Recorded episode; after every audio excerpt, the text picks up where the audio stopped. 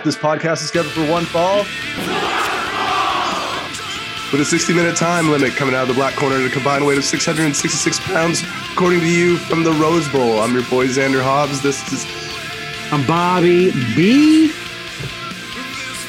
and once again, we're reading another edition of the Wrestleocalypse. I'm going to go ahead and apologize ahead of time for any flubs like you just heard. Um, I'm sick, but we haven't been here in a while, so we had to knock this out. It's a new year, and we are reflecting on the past year, doing it a little different. So, Bobby, I do enjoy your smoky voice, Xander, though. I swear. I mean, if we were in a piano bar in the basement in New York City, you'd fit right in. absolutely, absolutely.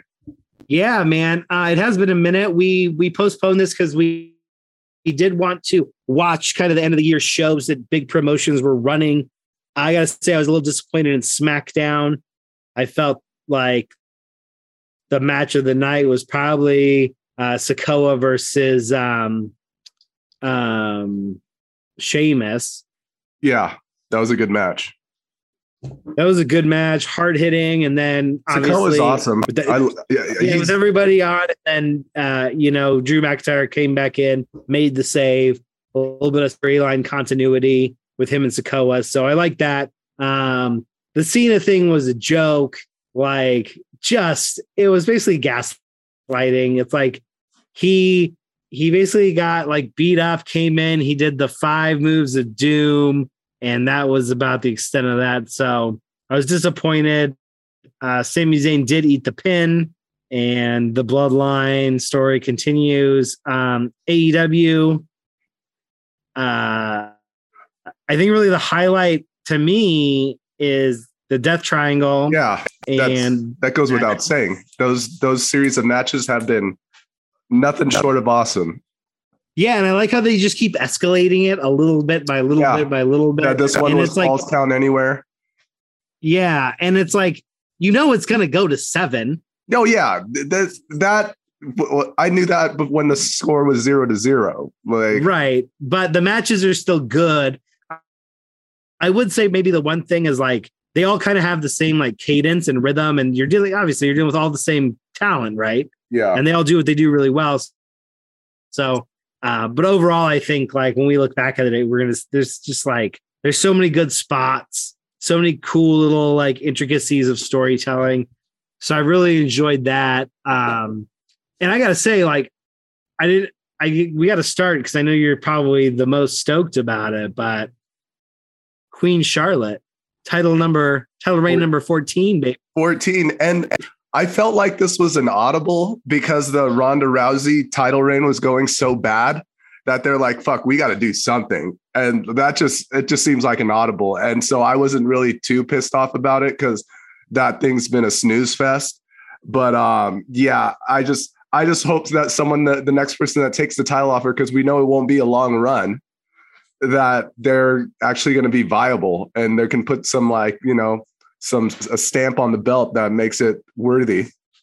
Yeah, and it's it's like one thing I thought is like, you know, you talk about all the time. It's like she just came in and like it wasn't even really a match. I get like, and they tried to do this, like they tried to protect Raquel with the busted arm and like, you know, she really still like it was a good match. She kind of she was kind of dominating, but you know, Ronda Rousey got the interference with Baszler and was able to capitalize and get the tap out. But like it kind of buries her. Yeah, the, I didn't have a problem with the match because I think Raquel is good. I And, agree. uh, and they, and and they she- tried to protect her. Yeah, she even carried Rousey to a good match because Rousey's not good. And um uh I knew what the outcome was going to be, but I just wanted to see how it would turn out. And then with Charlotte coming in, and it's like, it's just it doesn't make any sense. You know, so wrestlers just book title matches. That's how it goes, right? The wrestlers just book title matches. They don't have they can they couldn't even have Adam Pearce come out and be like, hey, book the match. So I thought that was just really trite. And I mean, I'm not upset to see Charlotte back because they need her right now, especially on SmackDown. Like they need someone like her. So I'm actually open to it. You know, you guys call us like haters for certain wrestlers, but you know, we know when they're needed. Yeah, time and place thing too, right? Like that's the thing. It's like Rousey wasn't getting the job done. Sasha Banks obviously is not walking through that door because she's in Japan right now. Yeah, yeah. So it's like, who are you going to bring in? I think Charlotte was. It was an interesting. It was an interesting, uh, interesting swerve. And the thing is, too, despite we don't hate Charlotte, we hate her booking. Exactly. So, so Charlotte is good. She's very good. She can carry the division, and she has before. So the division, the division in the on SmackDown is in shambles right now. So Charlotte's this is a perfect opportunity for her to kind of like pick it up and like revitalize it. I agree. I agree. And obviously, I think AEW's got a little bit more steam behind it. They're building toward Royal Rumble, which is really the start of the WrestleMania season. Uh, we'll talk about that a little bit more in our previews of 2023. Um, but yeah, overall, I mean, I think we had the uh, I mean, we've had a couple other things going on, but generally speaking, I think let's just jump into the to the kind of year in review. And one of the things I put is like 2020, much like 2021 and 2020, obviously. This was a tumultuous year, but I think in like different reasons. I feel a lot of the tumult was made by really the the leadership of the two major promotions and how they handled certain things. Um, number one, I would have to say, and I think this is probably this just this is a huge sports media story, corporate story. You have a publicly traded company, WWE, whose CEO resigns in the face of Wall Street Journal investigation, investigative reporting about you know affairs, possible rapes, payoffs, all these things, and it's like what? That was in June, and all of a sudden Vince McMahon, the leader, the staple of probably professional wrestling, at least modern professional wrestling, certainly gone, just gone. Yeah, he's out. He is out, and you know he, and the thing is, Trip Triple H and Stephanie and Nick Khan take take the helm from him, and we've seen more good than bad from it, which is actually refreshing. Yeah, I was looking. So he, he resigned uh, in, in uh, on June seventeenth. Uh, shortly after the stock was selling, W stock was selling at sixty dollars and thirty one cents. As of the as of uh, the end of this year, it was trading at 68.52. A little bit down. The whole stock market's down over the last couple of weeks, but a high in November was at $80.71. So he got once he law, once he was removed, Triple H and Stephanie Nick Khan come in. You see investors backing the company even more, which is crazy, right? Right, right. But at the same time, I mean, you look at what they've done, and I think like it shows that, you know, for wrestling, and this is probably something Tony Khan should look at. It's like your creative decisions affect your business decisions and your business opportunities. Absolutely. Absolutely. And that's why these people that always say that, oh, they're making money uh, in spite themselves, it's like, but it's like for how long? You know, those are TV contracts. Those are like Saudi Arabia deals. You know, they don't have to give give you those contracts again. They don't have to pay you that much money again. So, you know, that that thing only lasts for so long. Yeah, I agree. Um, I think also one of the things that is intriguing to me is like, you know, I feel like wrestling with WWE had such a monopoly. It was less about like it was more about the whims of Vince, right?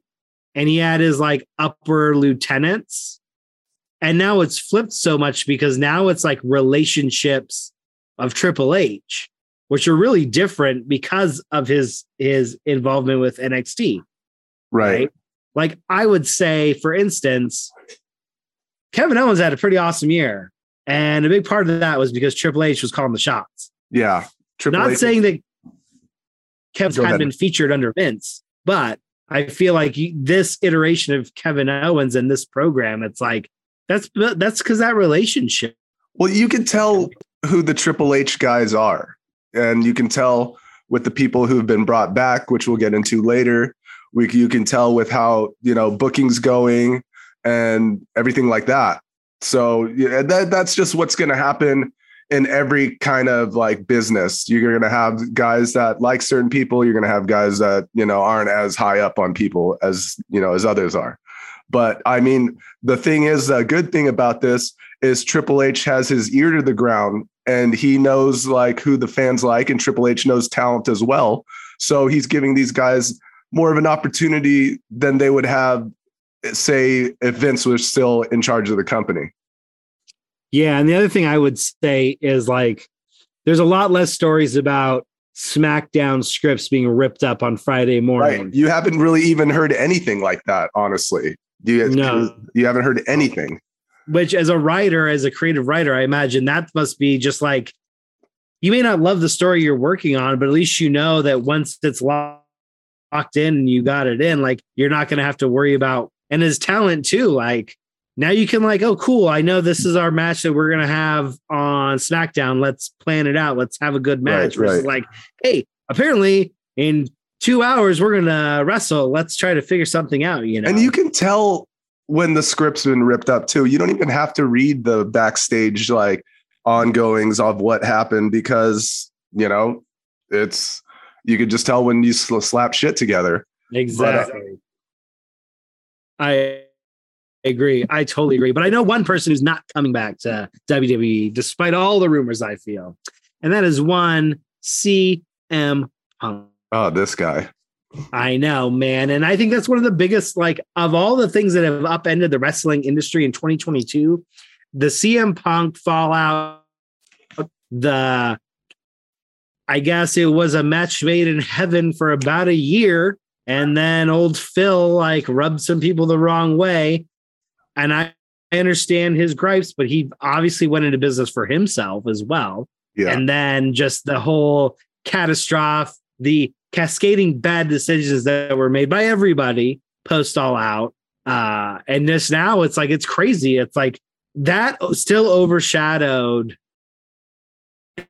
everything AEW has done this year to that point. yeah, because it Like, was it's a- still about CM Punk. it was a big it was a big get and it was supposed to kind of catapult them higher to where they were and some CM Punk is just a pissed off guy and so when stuff doesn't go his way he gets upset I don't see what went I don't know I'm not back there so I don't know what didn't go his way he just won the title from Hangman Page and he got mad at um, Page's promo and we had this going on with the Young Bucks and the uh, Kenny Omega.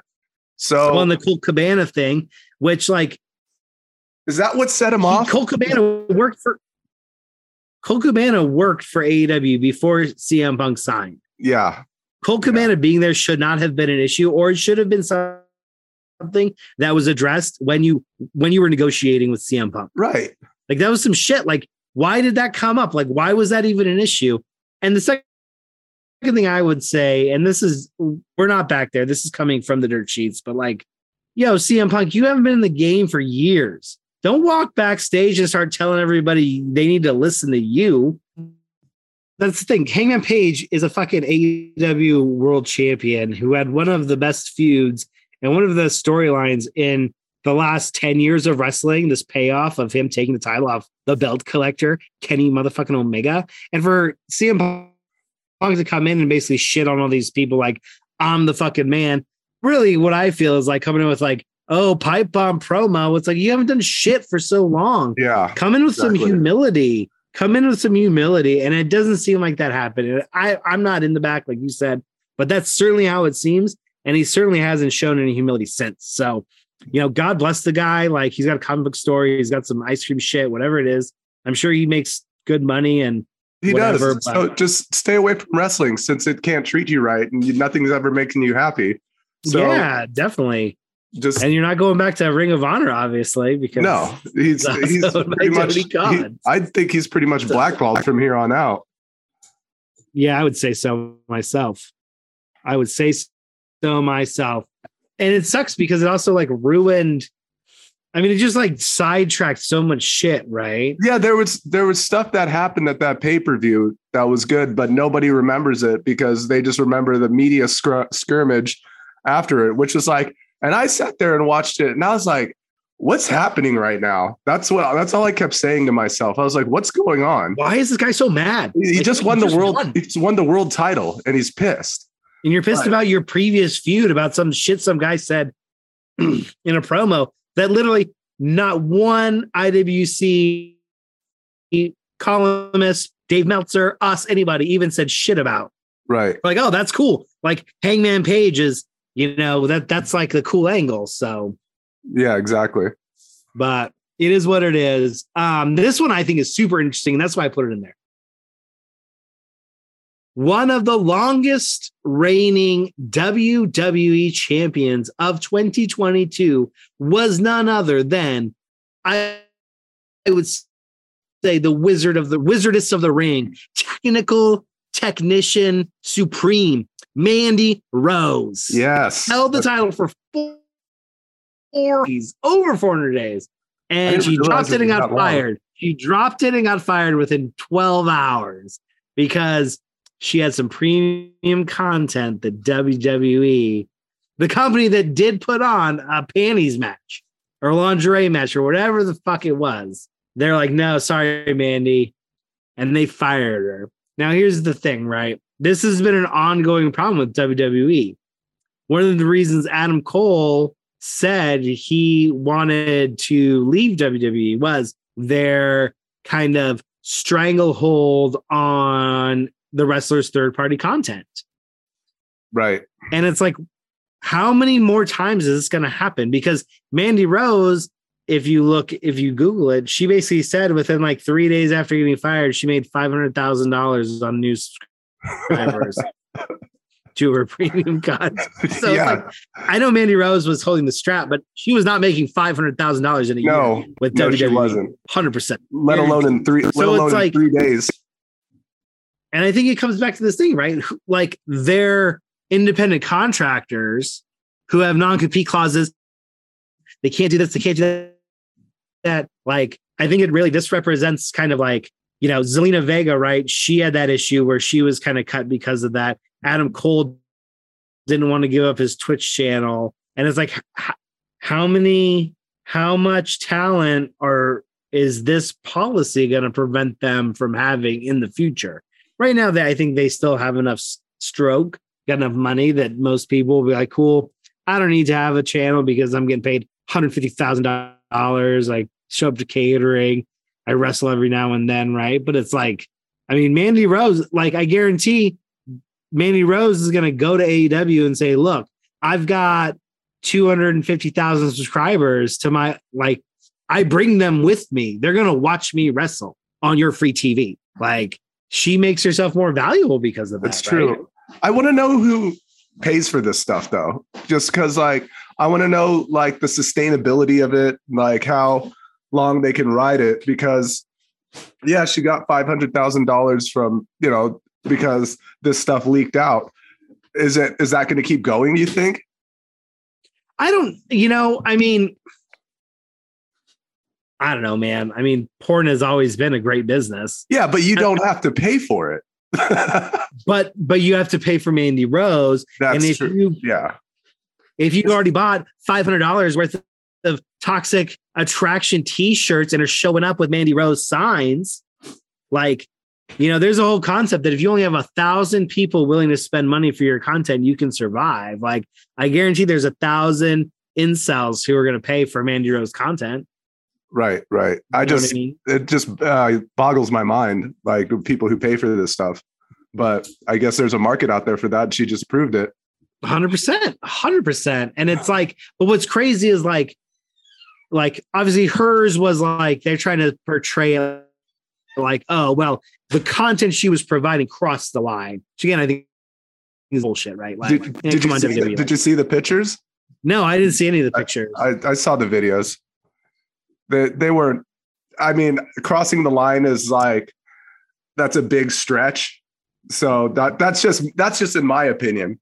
Like we've seen, I know WWE is a different company from versus when they were the Attitude Era, but um, yeah, it's like how many of their like I know like what Sable was in Playboy, right? yeah, Sable was in Playboy, Chyna was in Playboy, Torrie Wilson, Sable, like uh And then the, you know, Vince did have Trish Stratus on her knees barking like a dog.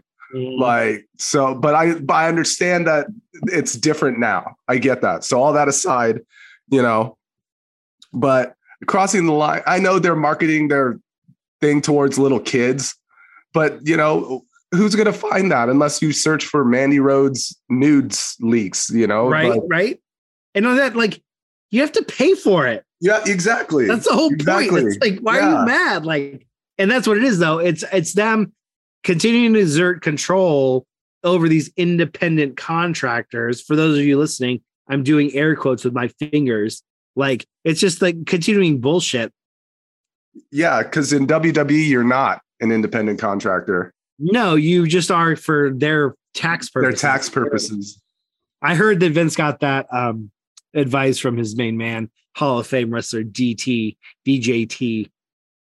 You can check out his tax returns all over the internet these days. But anyways, moving on, one of the things the things that I think is probably the most impactful to wrestling as we sit here at the end of 2022, beginning of 2023 is talent turnover. We've in the last 20 years, we have not seen anything like this. You know what I mean? It's yeah, like exactly. Um, you said right here, WWE released 44 people in 2022.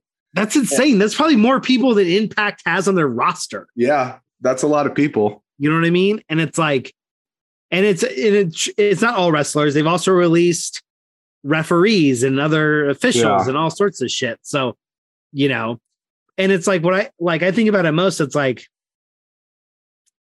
you have Andrade, like Vince, like you're out, bro. I don't like you. Cool, you don't speak English good enough. I can't handle you. So he goes and he's in good programs in AEW. Right. Triple H gets the nod. They make some phone calls. All of a sudden, he's punching Sammy Guevara, who has a very punchable face. Check the archives. Yeah. Always said that. We've said that. But still, like, so he's acting out to get released because he get wants released. to go back. But who who's to say that they'll bring him back? Like Oh, nobody. But I mean, it certainly changes what the booking is, right? yeah, true. Like, I mean, I think there's a reason why Kevin Owens came out and said that in he feels in his next contract, why wouldn't he sign with WWE? Right? Like, why are you gonna say, like, oh, I want to go wrestle with the young bucks in my last contract and getting old? Like, Triple H gonna be like, okay, fuck you, bro. You're not in this program anymore. Yeah, and and Kevin Owens has wrestled with the Young Bucks and stuff like that. So Yeah. that wouldn't be anything new. And you know, lots of like guys like him and AJ Styles, they are featured well and they make good money there. So I don't I don't blame them for staying. No, I don't blame them all. Honestly, they make the product better for Better. me. Yeah, I'd rather wa- like if if all the product if all the guys we like are in AEW, then how we're not going to there's no way we can see all of them featured properly. So no, they're- can't even feature all the ones that they can't- don't like. exactly properly. exactly so uh, it makes both companies work harder makes it better makes me want to watch it because i'm gonna oh i'm gonna watch raw tonight because kevin owens is on there and i'm gonna watch aew tonight because the young bucks and death triangle are gonna put on a fucking another banger so it just makes it makes it more spread out Yeah, I agree. And it's just like it's good for the wrestlers. They need to get value for the services they provide. And I think like over the last 20 years, you see a lot of people who they're giving, they're sacrificing just as much as The Rock or anybody else physically, and they're and they end up, you know, they just get like kicked to the wayside essentially because they have no recourse if the booking's terrible. I mean, without AEW, where would Jon Moxley be? Right? Like, probably just tour in the indies I yeah, I mean, he would be doing fucking what, just doing like a best of seven against Nick Gage for GC. yeah gcw but it's like, you know, and that's what's made it awesome. It's like that's you know, competition is always makes things better, especially in a creative industry where people are looking like. I feel that Malakai Black is far superior in AEW than he was ever presented in. WWE. well the wwe main roster because in True, because I think his best run was still in NXT.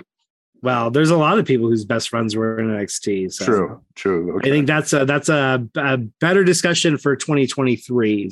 There we go.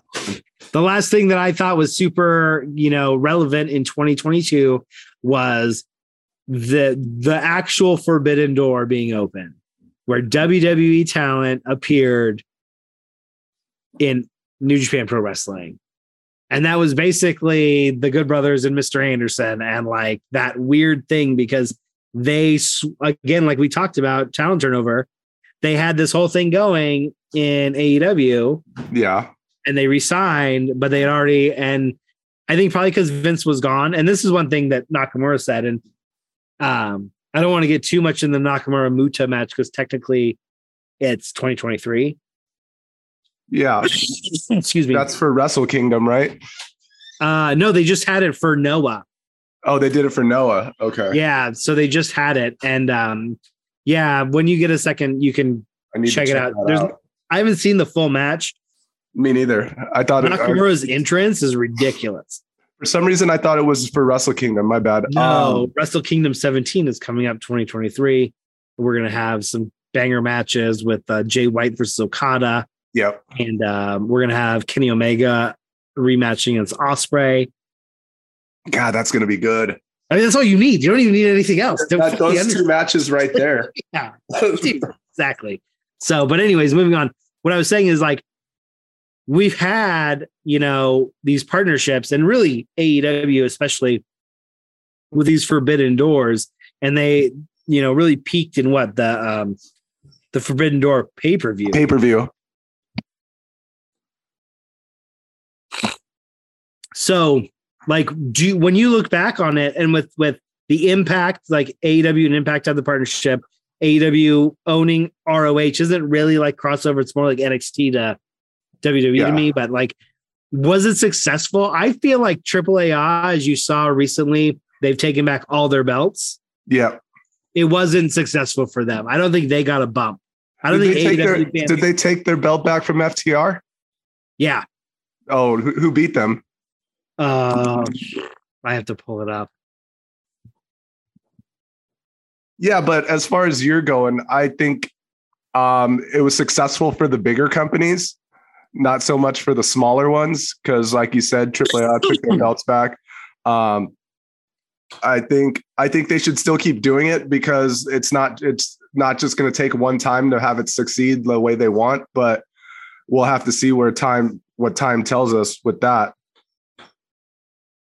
Yeah. So basically, uh, FTR uh, lost the AAA tag team titles to Dralistico and Dragon Lee. Although nobody knows what's going to happen because Dragon Lee Dragon Lee's in WWE now. WWE. I saw a really funny meme. It said uh, Dragon Lee, brother to Keith Lee, and it was just like named all the wrestlers with last name Lee. Lee. And it's like, which is really funny because I read it, I was like, oh my god, he's really the brother of Keith Lee. I was like, no, that's impossible. Okay, Jesus which is that's the sign of a good meme. So yeah, but that's it's like you know, I think it's been super interesting. Uh when I was researching for this podcast, this episode, and I went back and I looked at kind of how we thought that that then the Forbidden Door pay-per-view went. And then I like I saw what everyone else like overall the actual pay-per-view was really, really good. Yeah and I think really the problem with it, and this is probably more was just the booking going up to it. Yeah, that's what we talked about. You can check the archives. Um, yeah, it was like, and I we mean, said that you know, despite the setup for this being lackluster, the pay per view is going to be good, and that's how AEW's run has been in 2022 with a lot of things. Very very milk toast setup, not getting you interested. But once the matches have happened, they deliver, and they delivered for the most part. Um, I just wish there would be a nice balance because you're not going to get people like Bobby and myself uh, out there that are going to watch it because they know they're going to be good matches. You want to draw the average viewer has to be drawn in. So you have to make them want to spend their 50 bucks because, you know, it's different with Bobby and I. We have a lot of problems. Money's not one of them. So no, our addiction to wrestling though is, and then you end up watching all of these things. But um yeah, man, I guess we hadn't really planned it out. Uh, do you want to just roll in? Do you want to take, do you want to, we can throw in an interlude music in here. We can just move forward. Whatever you want to do, my man. Um, let's just let's just roll that out. Let's go. All right. The last of the last we've got, obviously, it's the end of the year. So, what do we want to do? We want to recognize the year end bests.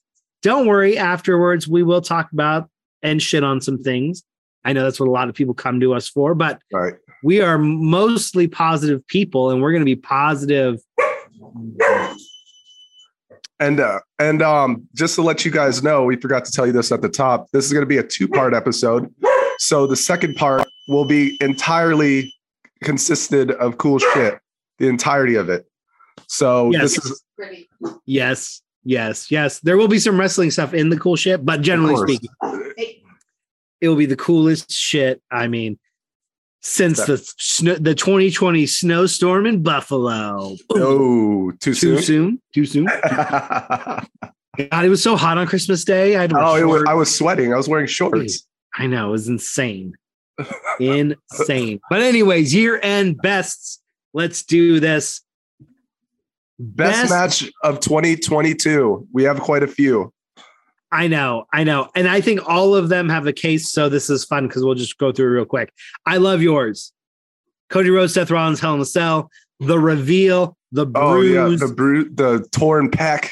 the callback, the callback to his dad, Dusty, with Right. the whole like With everything about it. Seth Rollins just culmination of his year of being like one of, if not the best wrestler on the planet.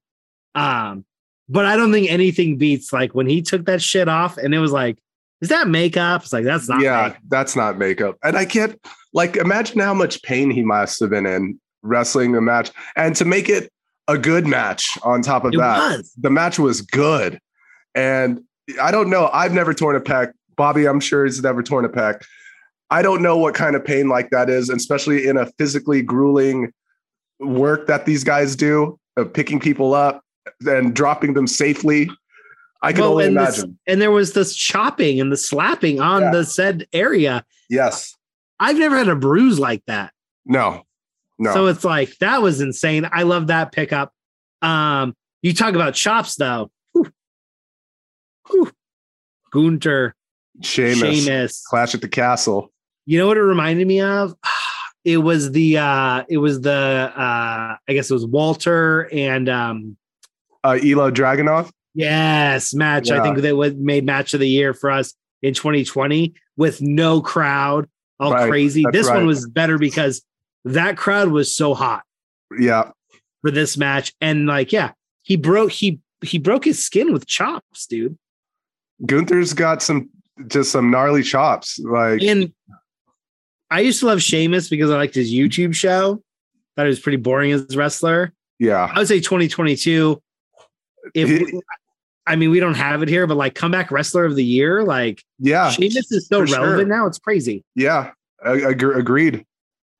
So props to you, Sheamus. Yeah. Um, you I know love the like you were the one who these FTR Briscoes matches, dude. Like They've all been great. All three of them have been bangers. Yeah, it's so good. I think that what the um the death before dishonor one, Yeah. Was that the Was- last one? No, the last one was. the last one was the dog collar match, which Yeah. was good. But I the like- one bef- I like the death before before that. dishonor match. Yeah. which was just like, I mean, they're so good. They're both so good. They have good chemistry. They, Yeah. they work well together. When they set it up at the end of the year show last year, when FTR came and challenged them and they brawled out, right? Yeah, exactly. and that's what we love listeners we love the payoff of like setting something up in december and then following it through all the way three matches through the course of the year so good Yeah, and there's got to, and the thing is, look at this. That, and I won't get ahead, but I'll explain it later. So, it's just you can do stuff like this without having the guys touch each other, but having them come back, reintroduce it, and then put on a match. It's like that's how you can do it when when you have two guys that that work for different promotions. And um, yeah and these ones I like so I love the Ospreay versus Cassidy match. I just watched it before we did this. no, that was a good match. It was a good match, but really the whole I don't. I won't. I have a hard time putting it up against the three that we've just talked about, though. I was gonna say because I don't think it was a great match start to finish. I think people remember how good the ending was. It picked up And at the the, ending end, is good. sure. The ending is it picked really up good. at the end. And then I think there's a lot of wrestling fans who like the beginning, like they did the echoes of the Ricochet Ospreay thing where he Yeah, ends up they yeah. do like that's cool, but that's like a fan service thing. Yeah, and and lots of and I don't know, only like the snarkiest of the snarkiest fans know that. You know, you're not going to catch anybody like you know that's like a fair weather fan that likes that, but whatever. I know. I wanted to include Will Ospreay in this mix, and this is where I felt it was most pro pro. That's fine. And I did like this. I really liked the Usos New Day match for the longest. That was actually a good match. dude That was- because everybody knew the stakes were high the crowd was super hot and all the false finishes were appropriate Absolutely. so and it's like and if you are like us and you've been watching for a long time they single-handedly th- these two teams carried the tag team division. They were generally just Yeah. slapping fools together like hey you and you you're a tag team now boom. And new day and usos really like they deserve that spotlight. And i get it in the con in the in the context of the bloodline. The usos went over and i like that but i thought the match was great. And then it's cool because when i was watching that on youtube they had the callback to when the usos they the new day had to be the usos for kingston to get the title shot and the Right. usos just forfeited they didn't even wrestle Yeah, yeah, yeah. so it's like that whole thing is super cool, and that's why I like that one. So that's why it made it in the rec. But I agree. I would say best two matches: Cody Rhodes, Seth Rollins, Goon Damus, hands down. Yeah. Like they're just those are the two best. And you can nitpick. It's probably your style, and Yeah. you'll see there's no flips in either of these. Um, but I think they're both like just fantastic. I yeah, they told good stories and they're just they're just fun to watch matches and especially the, I, I keep going back to Cody Rhodes and uh, Seth Rollins. It's just like the props to give to Cody Rhodes for going out there because he could have easily been like, dude, I am not wrestling. I'm gonna re- I'm gonna heal and rehab. But no, he came back and he worked that match and worked his ass off. So did Seth Rollins, and that's why they're up there. Indeed. And I don't have any qualms with this one because I agree. I think the Survivor Series this year, and we go back to storytelling, I think that's what made it so good. Right. Uh, and I think both War Games matches were great. I thought so too. I mean, it was just a good pay per view, or I'm sorry, a premium live event from top to bottom with one match that wasn't good, but you know, it was, it, was- for the most part, everything was good. Yeah. Yeah. And I don't think we could say that about any other one. And I went back and I looked at all the matches and I looked at AEW too, like, and nothing in AEW really topped that off. And and and the thing is, too, AEW only has what four pay per views a year. Right, right. And I would also say I think it's interesting because I was going back and kind of looking at the notes and it's like when when we do the year end things, it's nice because we're not caught up in the moment. It's like, what do we remember as actually being impactful? What do we remember as being really good? I I put it to like what comes into my head like the first like run when I'm going okay best pay per view of 2022 immediately it was Survivor Series and to me the Sami, the whole Sami Zayn ending, Yeah, like and to everything about me- it. Like, it's just like yes you should do some research and we do do research for when we're talking about these things and stuff like that but it's like what stays in your head is like really the most important thing and that's what I why, why they do these things that they do is so they you can remember that Survivor Series was in November, and we're in here. We are in January, and I still remember a lot of that pay per view.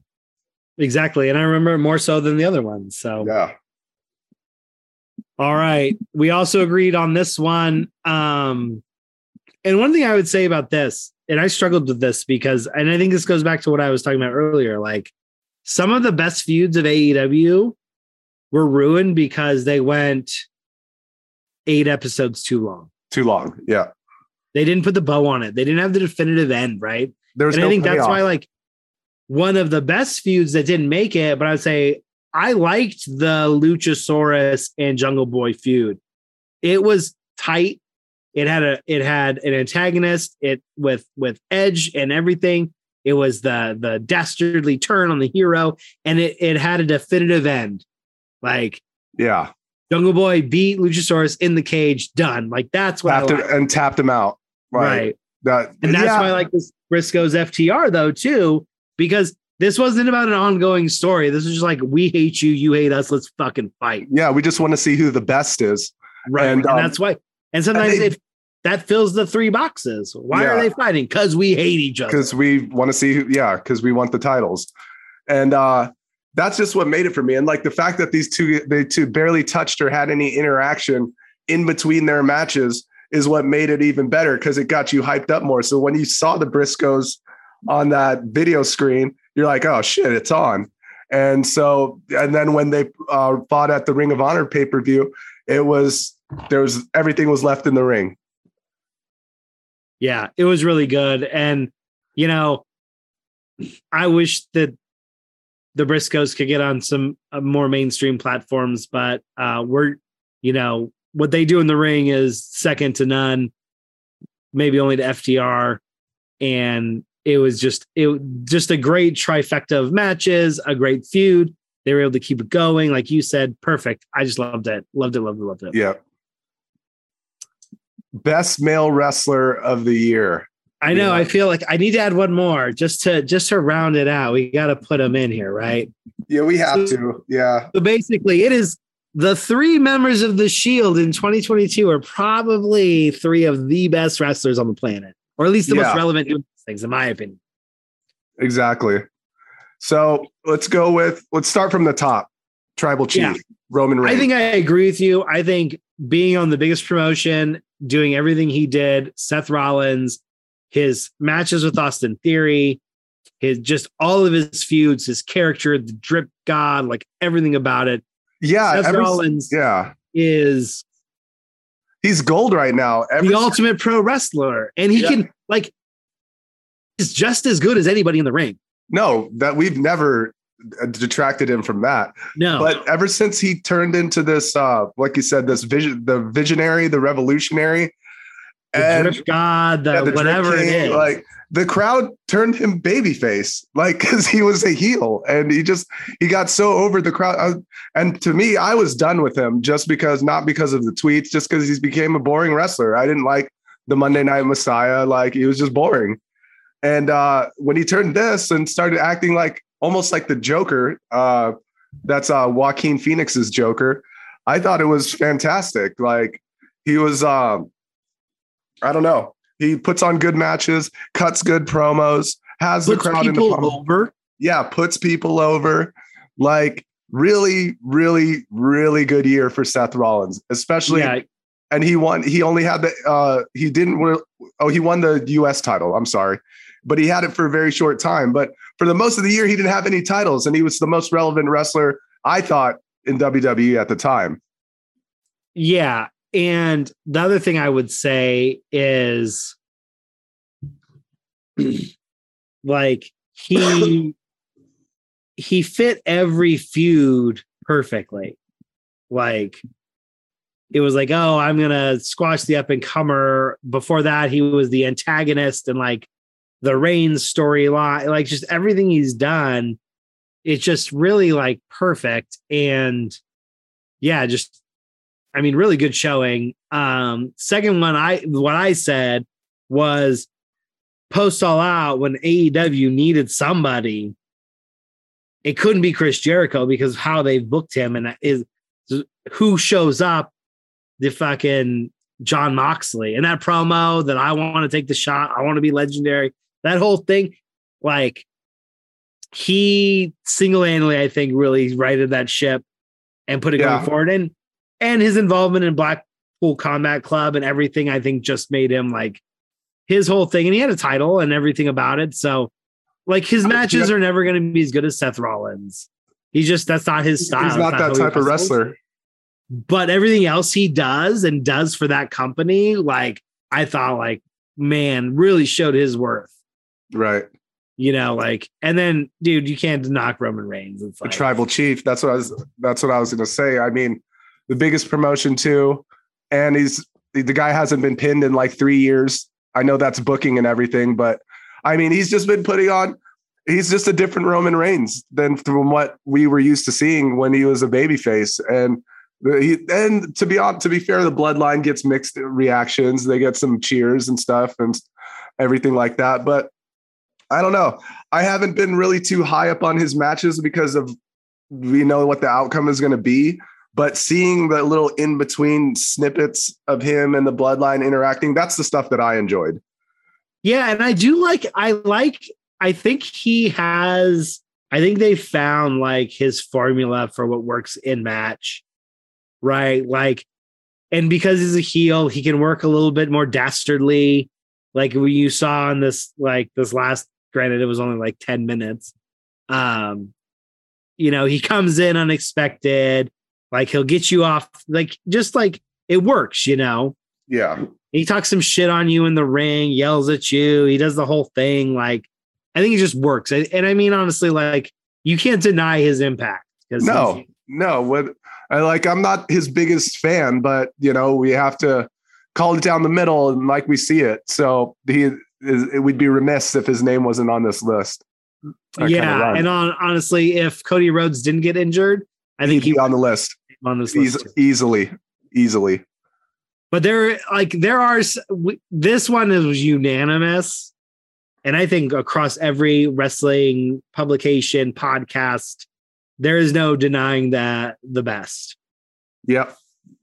Like just a great performance all year making chicken shit into chicken salad. Yeah we're talking about bianca belair right? Yeah Hell the yeah, est of wwe yeah, she's been ever since even before she won the title back. She was on a roll, and then once the she once she hit that title ring, she was just leaving her stamp on everything. And I think you know, too, with a lot of the other wrestlers coming back, the horsewomen, they just elevated her, like with Bayley and Becky Lynch. And like it's a, uh, Sasha Banks is the one that she, she beat for the title originally. So, you know, those three really did a really elevated her. Will will Charlotte do the favors? But I I doubt it. I'm not going to hold my breath. But she's on SmackDown, thankfully. So yeah, and I think that's the problem too, though, is like so I would think like uh, you know, honorary mention. I'm always a big fan of Britt Baker. I think she did a lot of good work this year. You know, but AEW, it's like they don't have a they don't have a consolidated storyline, and so it's like, and I don't yeah. know what they're doing with like Thunder Rosa, and it's weird. And then you get like you got Jamie Hayter and Toni Storm, and I don't know. It's like, and so it muddles the whole thing where no one really shines. Everyone's muddy, you know what I mean? But like definitely with WWE, they found a good spot for Bianca Belair. And I think they realized they kind of fucked up when they when they when she dropped the strap so quick to Becky Lynch and right. oh, you're not ready. And it's like, no, man, she had that connection with the crowd. She was ready. Push her, and not only that, it's like um, she ran. She ran around with carrying Otis, bro. Like, right. You know, it's she's like, like she's their she's their prototypical cutout of what a WWE wants their wrestler to be. She's, oh, dude, she is like she is a, a braided Hulk Hogan, female Hulk Hogan. Yeah, she could easily tell you to eat your vegetables and stay in school and she's she's very like Co- Kofi Kingston esque, and because her her natural exuberance, yeah, like really, really translates, you know. So it's like, I mean, I roll with it. She's awesome. No, yeah, she's absolutely, dude. Yeah, a, I just I I I didn't really have to go back and forth with it too long because I had the because unfortunately the list of female wrestlers that I had in my head was short of what they did this year. Right. So, uh, you know, and with the amount of talent that they've had, and I don't watch NXT, so I don't know about the wrestlers over there. So, well, just I, check out the premium content. That's all you need to know, bro. I know, right? well, no, and that's what I would say too. It's like it's crazy. I think if we go back and you check the archives, like we obviously in 2020 we did nothing but pump Bayley and Sasha Banks and the way that those female wrestlers carried WWE through the pandemic. Right. And right. we've been huge fans of Britt Baker. We definitely elevated the Britt Baker Thunder Rosa match that was so like and this year they just like I think both promotions just they failed in they, a lot of ways. They just didn't their have, female rosters. Yeah, they just didn't have strong programs with their rosters and it showed because you know you can't just put these wrestlers in a match without you know making a good feud, and you know the feuds were lackluster, and some of the matches were like unless you're talking about the female war games or you know anything with Belair or Bex or Bayley you know that, but that that came more, more later towards the end of the year. Yeah, you got Rhea Ripley, and she's not even like in a like, female program. She's pay, playing side chick to Dominik Mysterio. Yeah, and then you got Mia Yim, who's also awesome, and she's like the, you know, it's like yeah, and that feud's going to be done too because AJ Styles is out with a broken ankle. So yeah, it's like, dude, I don't know. I feel like of of the last couple years since we've been doing this podcast, weakest year for for Women. female wrestling yeah. for the main for the main for the main productions, they need to do better in 2023. Absolutely. figure it out. And you should promote by promoting Bianca Belair. Right. Start there. Like she should she should fucking totally pin Charlotte. Just I think she, I think she should. Just saying. Uh, yeah. But yeah, this one's unanimous. Best tag team of the year. FTR. They had all the belts except for maybe one. Except for the AEW title. Yeah, but they put on all the best matches. Yeah, uh, they they've just been they've just been on a roll. Like yeah, whether, they, whether it was the Briscoes or what they're doing AEW or whatever, they have wrestled across all promotions, and like they haven't done one thing bad. That's all I'll say. Yeah, and even in when they had to, when Dax Harwood had to like, cool, I have to wrestle singles. I'm going to put on an awesome match. Oh, and he put on maybe a, a top ten match of the year. Yeah, Man, so that match with Bryan. I know. Like uh, honorable mention, um, obviously, I would say Lucha Bros, Usos. Yeah. Which is always uh not not the young bucks. Get your shit together, bros. Not the young and, like stop fucking around and let's come wrestle in 2023. Right. Which I would say it's the year of the Jordans. Yeah. Like the young bucks need to show up. They do that. They've been showing up with these matches. So. I know they have. That's why they're getting ready. But definitely 2023. I'd love to see a flaming Jordan, more thumbtack Jordans, right? Whatever they have to do with their Jordans, but just keep putting on great matches. I want to see them. Um, this one I love, new for 2022, solely because of great. One of the best things that AEW did in 2022 was introduce the trios program and best trio slash stable you put it Death Triangle, Blackpool Combat Club. Blackpool Combat Club is who? That is, well, it was comprised of Lord Steven Regal, um, Jon Moxley, Bryan Danielson, and Wheeler Yuta, and okay. Claudio Castagnoli. Got it. So that's more of a stable. That's a stable. Death Triangle, obviously. Trio. Trios. So yeah. we put, so I, I, I filled in both. I agree. I agree. I would say honorable. I don't disagree with either of those. I think these are perfect. Obviously, um, I would say honorable mention. Uh, I like the United Empire.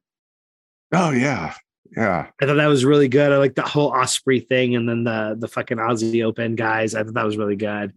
Um, you gotta you gotta put the Bloodline in there. No, that's right. Brawling Brutes. I love mostly because of um I like him because of Butch. Exactly, dude. He's the fucking gem. He's the one that he's the one that makes it. Like he's like a little Tasmanian devil. I thought that was funny.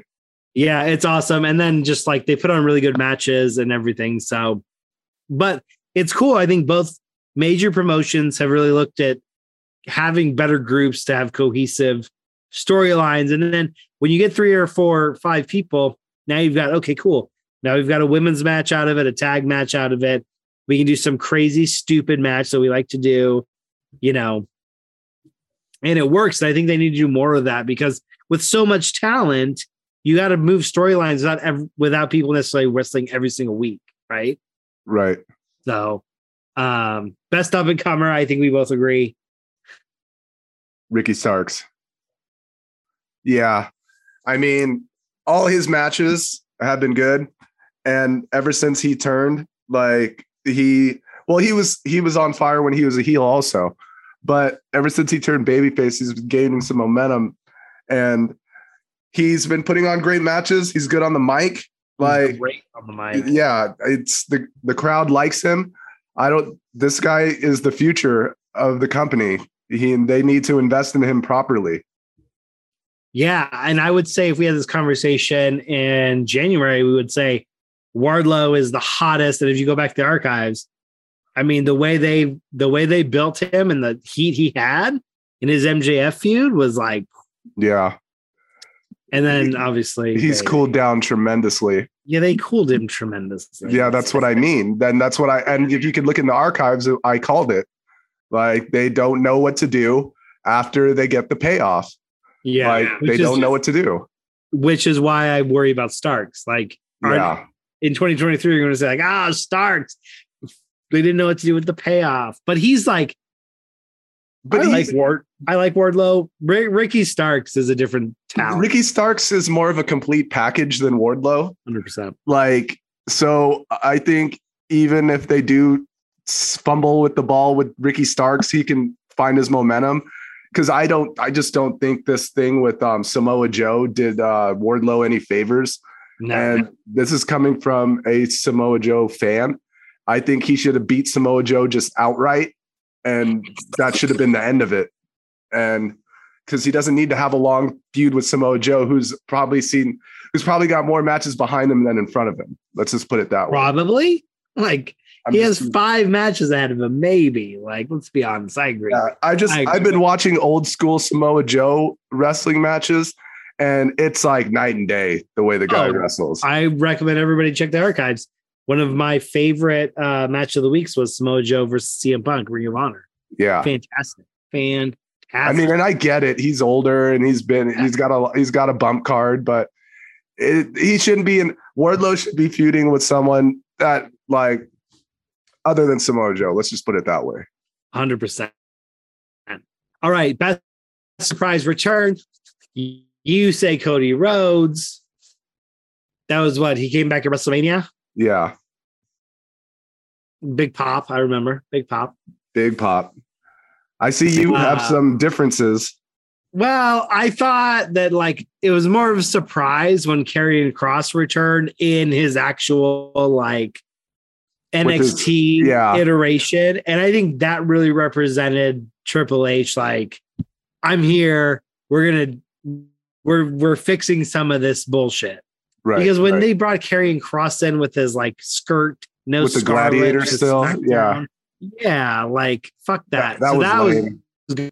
WrestleMania when when when Bayley that was a huge pop, and I did not expect that. right. And right, she right. brought back Io Shirai and Dakota Kai. Dakota Kai, so which nobody expected, Yeah. and so that was I thought that was really big. Um, you know, Cody Rhodes I think probably had a bigger impact as far as storylines and whatnot. Because obviously he had that really awesome storyline with Cody Rhodes, and you could see they were building him up for something better, but um, he got injured. So Yeah. I agree. I agree with yours, but I did really like both. Though I thought Karrion Kross and Bayley probably more so than Karrion Kross because that was like WrestleMania. It was like yeah, that's that had a bigger effect. But I, I don't I'm not mad at it. no. I think those are all awesome. And again, it's like as much as we talk shit and everything, we talk shit on everybody, but we also recognize good things. This was totally dominated by WWE in this one, so Right. just take note, everybody. All right, wrestling. Looking forward to 2023. Your number one thing. You want to see the son of Dusty Rhodes topple the tribal chief. He, I mean, he did take the sledgehammer to the throne. He did. He did. He definitely did. I mean, I don't know if that's in their plans, but I sure would like to see it. I think Reigns has had a long enough title run. I I think it's it's way overdue to have him drop the title. And I don't and I think the only viable person that he hasn't fought and hasn't lost to is Cody Rhodes. I mean, Karrion Kross is there, and I thought that was going to be a potential um, program when he put the hourglass down, but you never heard from him again. They haven't they haven't crossed paths since. So I thought that I was kind of weird. That was weird. And then obviously there is the Bron Breakker, but I don't even know is NXT even a program anymore? Does- It's on. have- It- it- it's know. on, but I don't watch it. I might No, have I thought. I might have to start watching because I heard Shawn Michaels is running it. So well, yeah, and I think the New Day is on there. they're the tag team too. champions. Yeah. So I mean, I guess so, but it's just weird. Like I don't know. I have I, I don't have enough hours in the day, so I I have to be careful of what I watch and stuff. Right. Um, all right. So my things are I want to see how Tony Khan books the MJF title run because I think this is like gonna really show one if he, if MJF is gonna resign, two you can really do. Again, like I said, I, I'm interested in what the future of NXT is going to be because it seems like it's really dropped off. They kind of sacrificed it to this Wednesday Night War. And lastly, I want to see what these TV streaming deals are. Um, but I got to take a quick break. I got to go peepers. All right.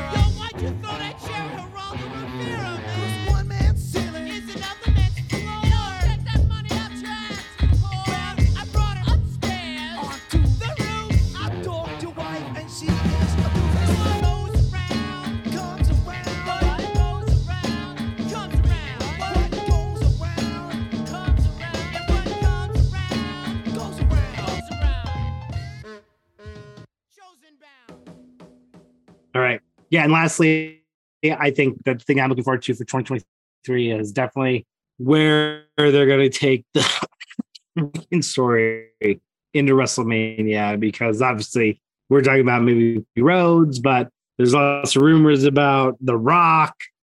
Who else they're going to try to bring? Is has a, a few, you know, uh, surprise appearances, but also I would say that's also on deck for Royal Rumble, but Right. we'll get into that next month, I imagine. yeah. This Um, month, later this month. what is I going to say? I heard that Reigns is going to defend the titles on both nights. That's a rumor I heard that they were going to be doing, but I'm not sure how much water that holds. But I mean, I guess my big question is what are they going to do when Roman Reigns wants to stop wrestling and once Hollywood comes calling? is Hollywood going to come calling though? We yeah, we said they would never come for John Cena. And Um, shit, I, I, I, fucking- I didn't say that, but I, I just don't think Roman Reigns has the acting chops to go to Hollywood. I think he'd be a pretty awesome villain in some big time That movies. that that uh, he could do. Like, I mean, because look, I guess you're right. Because look at The Rock; he acts the same in all his movies, and he makes a shit ton of money in every single movie. yeah, I mean, yeah, yeah. But it, it'll be interesting to see. I mean, either way, I feel like Reigns has more good days behind him than in front of them. They just he's been around for a long fucking time. Like, like I he's just not yeah, a spring chicken. where does he go? I mean, he's like 34 years old. AJ Styles is like 42. True. Wrestling into your 40s isn't the death sentence it used to be. But but to your point, I I'm interested to see what happens to Reigns after he drops the titles. Cause like, you know, it, everything that his whole legacy has been having on is on winning these titles. I just don't see what he's gonna do, how he's gonna how they're gonna come back from it. And maybe why this is why they're booking it so long. Because they don't know what they don't know what to do either. Well, and I mean, honestly, the way that it's been going, why would you? Why would you stop? Yeah, it's like not there's it's, nobody. it's not a bad There's nobody thing. more viable than him, right? Like, no, because they buried the whole roster. But I mean, who really? Like, who really was there? Right. There wasn't really anybody. Cause and that's their fault though. That's Yeah, that's their fault. Hundred percent, hundred percent. But it's like until Cody Rhodes comes walking back through that door, or Braun, or they like if they move Bron Breakker up, like the bottom line is the Rock. Sh- I mean, I guess I should not. This is not a guarantee. there's no real reason The Rock should beat Roman Reigns. Absolutely not. I will be fucking pissed if that happens. God, I'll be so pissed. so if you're move if you're going to WrestleMania solely for that, then you know that Roman Reigns is going to be the champion for at least another extended period of time. Right, right. I think what I'm interested in, like you said, how book the next four months. Like, how does Royal Rumble go down? Who is viable? Does Cody Rhodes come back and win Royal Rumble? Right. Very possible. That's right? possible. Like, who's going to be this? Like, there's just all these things, and I, I, I think that is the most. To me, it's the most intriguing. Um, and then again, like the MJF Tyler run, I think makes or breaks his his career. Whether he stays. Yeah, I mean, it could just like the the bottom line is like he's not. He has a lot of faults. But do you see him going to WWE and succeeding? Because they're not going to let him do half the things or say half the things that he says in AEW. And that's what puts him over. No, I'm worried. I'm worried about him not. I'm worried about him not being able to do the job done in AEW and becoming Darby Allin. Say that again. I said I'm worried about him proving himself or book getting booked in a way that he does not seem like a viable top becomes like Oh, got it. Got it. Okay, you know what I mean? Like, Yeah. like I think that's Tony Khan's biggest thing is like you've had gold because he's always been the underhanded. Like now he's the guy. Like, what do you do? And you know he can't carry matches. Like he just can't. And as much as he's gotten better, and we say he's gotten better, he can't. Like, so like, what do you do? He's not as good in the ring as Hangman Page, right? Like, No. that's just the facts. That's the truth. Like, what do you do? And like, you can only get so far having your champion relying on paying crony, like all the shit that they've worked. You know what I mean? So I think it's a big. I think it's a big risk. I thought it was a big risk. Give him the title. I get that. I think there's a certain payoff involved in it, and I think they'll enjoy that. But like, I mean, when you got fucking like, you got Jon Moxley, Daniel Bryanson, Claudio Castagnoli, like go through the the list of people who should by all means be able to take the strap off him in any match, right? Like, so to me, that's going to be really interesting as well. yeah, I agree.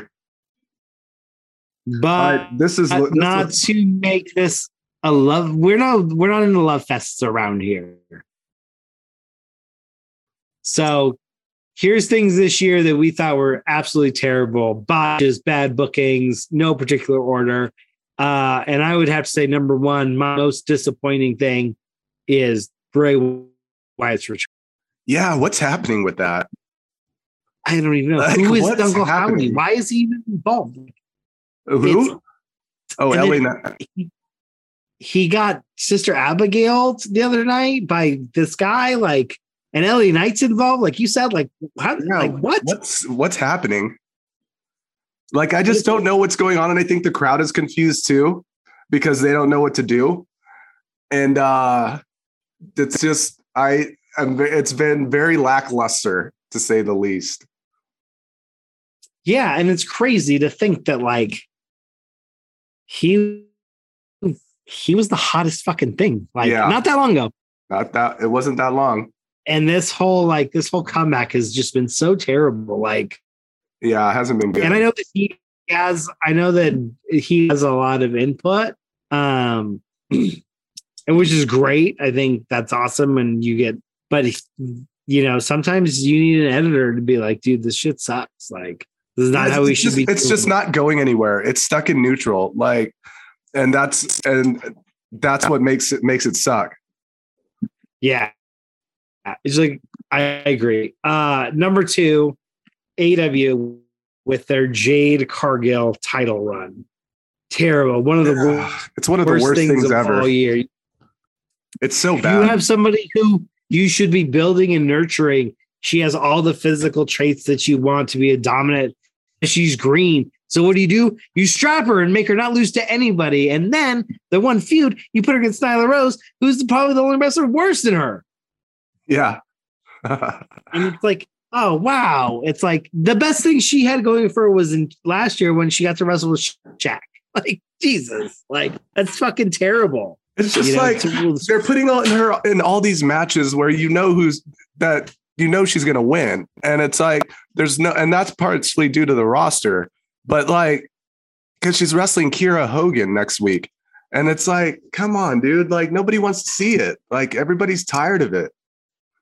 Yeah, and you don't do her any favors. Like, No, like she's a young upcoming talent. Like wrestling fans will remember this and they won't like her. Just look at Roman Reigns. right, You cannot shove people down their throats. They will continuously vomit it up.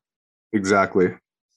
Oh, recent. Yes, Charlotte, Charlotte Flair, Child 14. It is terrible. It is such bullshit. It is such what terrible storytelling and booking and lack of foresight. Yeah, they called it. They called an called an audible, and it was a bad one at that. Like, Yeah, I guess that's what I should say more. It's not her title, it's more like uh Rousey's failed bad title run. run. Yeah, because I'm not going to put this one on Charlotte. Like, I I, I can't. I can't. And they tried, they tried to make her like the dastardly heel with her sidekick, and they were like, and but it just doesn't work. Like she's like Betty Rebel said, it's like you watch her, she doesn't love it, she doesn't really know what to do, and in the end, you're never gonna have a crowd like her. well, she's she. The crowd doesn't like her, and she's butthurt about it because she wants to be liked. So she tries to put it out on the screen about how she hates the crowd, but it doesn't resonate, and it just makes her a bad actress or actor. So I just think she's not cut out for wrestling, and she's not. She wants to be liked by everyone. And the thing is, the way you carry yourself, people aren't going to like you. She carries herself in a way that's pretty arrogant. She shows that she, when she loses, she quits. So why would why would the average person look up to someone like that? That's what average uh, ham and eggers do every day is quit. So I don't know what else to say about that. No, I agree. I agree. Number four, I think we both agree the Jericho Appreciation Society. Terrible, very, God. very, very bad. Fucking the worst. It's very it is the worst Jericho shtick. Certainly since he's been in AEW. he's it's not putting anyone over but himself like it, i thought the he's doing things that the veterans did to him when he was coming up and i mean he put over Castagnoli, fine but But yeah, Snowley is like 45 years old. I know, He's not a young up and comer. Like, you know, he didn't put He him just- over. he just put over that guy action andretti though but then he threw a fireball in his face Oh, the wizard is back. The I do like the wizard. I, do i like the wizard the wizard is great basically i don't mind i don't even mind jericho. It's the fucking his jabroni side. Yeah that's the thing. It's the people around him. Jericho i i like still. But it's like Anna Jay Tay Melo um the two guys the guy that looks like he's doing like mountains of blow. Um those guys i can't stand. I even like hager. Hager's funny. Dude i like i mean honestly he of all all the people he doesn't need the money. He's obviously doing fine for himself but like yeah. he's found a really great shtick for himself. Yeah he's good he's fine right there. But all those other guys nah dude. And i loved his shit with his hat. The hat like that was funny. I like the hat.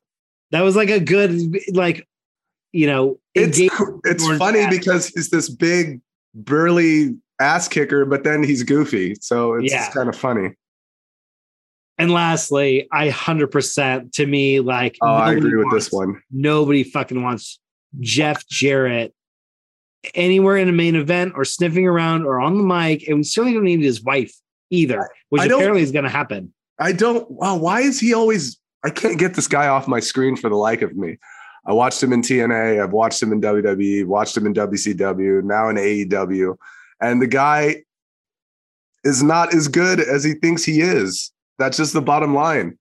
And to have him featured so heavily i don't understand. I don't get it.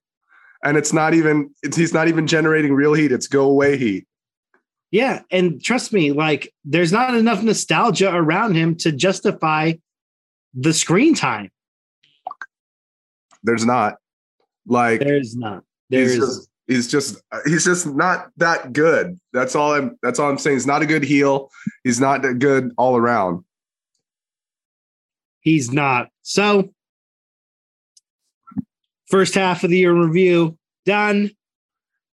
Let's Second half, we're twice. gonna, we're gonna have coming up to it to you shortly. Um, we're gonna our one of our goals this year is to have more episodes on a consistent basis, and while we're ironing out those kinks, you can have our still ballads of the Wrestleocalypse playlist for your listening enjoyment. I agree. It is fantastic. Um, yeah. So stay tuned. Uh, episode one in the books. Episode two, year in review, coming soon. Thanks to all the Wrestleocalypse out there, and uh, we got Since some advice for you. Yeah, we got some advice for them. Be kind to people. Oh yeah. Support the environment and protect animals, and most of all, support the Wrestleocalypse. Booyakasha.